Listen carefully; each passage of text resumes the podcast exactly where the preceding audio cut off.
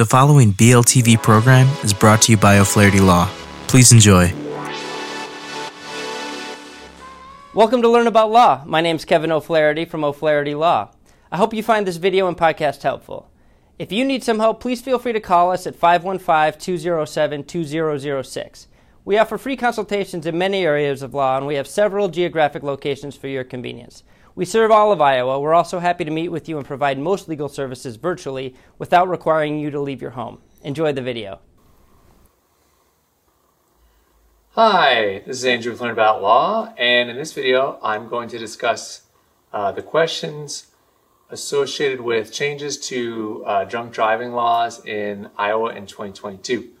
So, spoiler it's still illegal to drink and drive in Iowa. But in all seriousness, uh, there are no big changes to Iowa drunk driving laws, uh, but it's still good to be aware of the basics.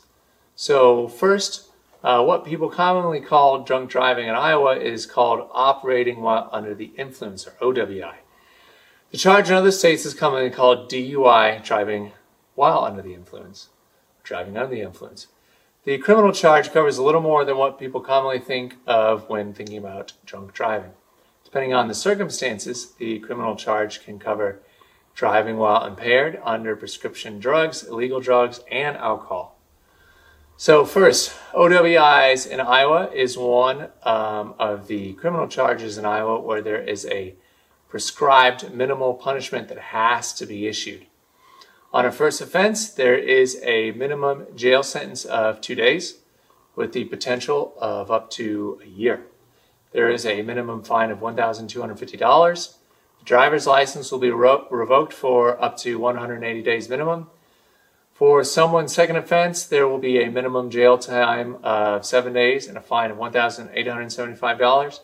There will be a license revocation of up to one year. They are required to get an ignition interlock device for one year. For a third offense, there is a minimum jail sentence of 30 days and a fine of $3,125. There is a license revocation of six years in this case. They are also required to get an ignition interlock device for one year. So, what has changed in 2022? Uh, under the old law, first time offenders were exempt from getting an ignition interlock device installed in their vehicle when they applied to get a temporary restricted license after license revocation.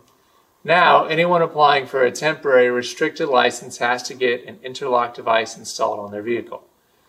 This has imposed a new penalty generally on OWIs. However, all the old restrictions that normally came with obtaining a temporary restricted license are gone. The restrictions had been only being allowed to go to and from work or school.